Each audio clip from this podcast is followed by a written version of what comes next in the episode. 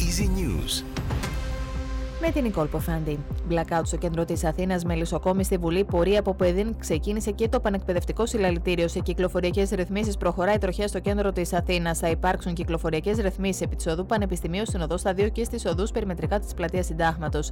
Ο Στέφανος Κασελάκης απέλησε τον Διονύση Τεμπονέρα, από επιστημονικό συνεργάτη της κοινοβουλευτικής ομάδας του ΣΥΡΙΖΑ. Ξεκινά σήμερα στις 6 με την ομιλία Κασελάκη το συνέδριο του ΣΥΡΙΖΑ. Ο αναπληρωτής γραμματέας απείλησε με παρέτηση και κατήγγειλε bullying. Τελειωμό δεν έχουν οι αποκαλύψεις για την οικογένεια των πάλαιων χριστιανών που ζουν σε λαγούμι στην Κορινθία, εκτός από τον σύζυγο που ήταν δημόσιος υπάλληλος και η σύζυγο Σεβαστή εργαζόταν ως συμβασιούχος στο Δήμο Οροπού. Χωρίς ταξί θα μείνει για δύο ημέρες η Αθήνα και συγκεκριμένα στις 27 και 28 Φεβρουαρίου. Η ΑΔΔ προκήρυξε 24 ώρια απεργία στις 28 Φεβρουαρίου μαζί με τους εργαζόμενους στον ιδιωτικό τομέα.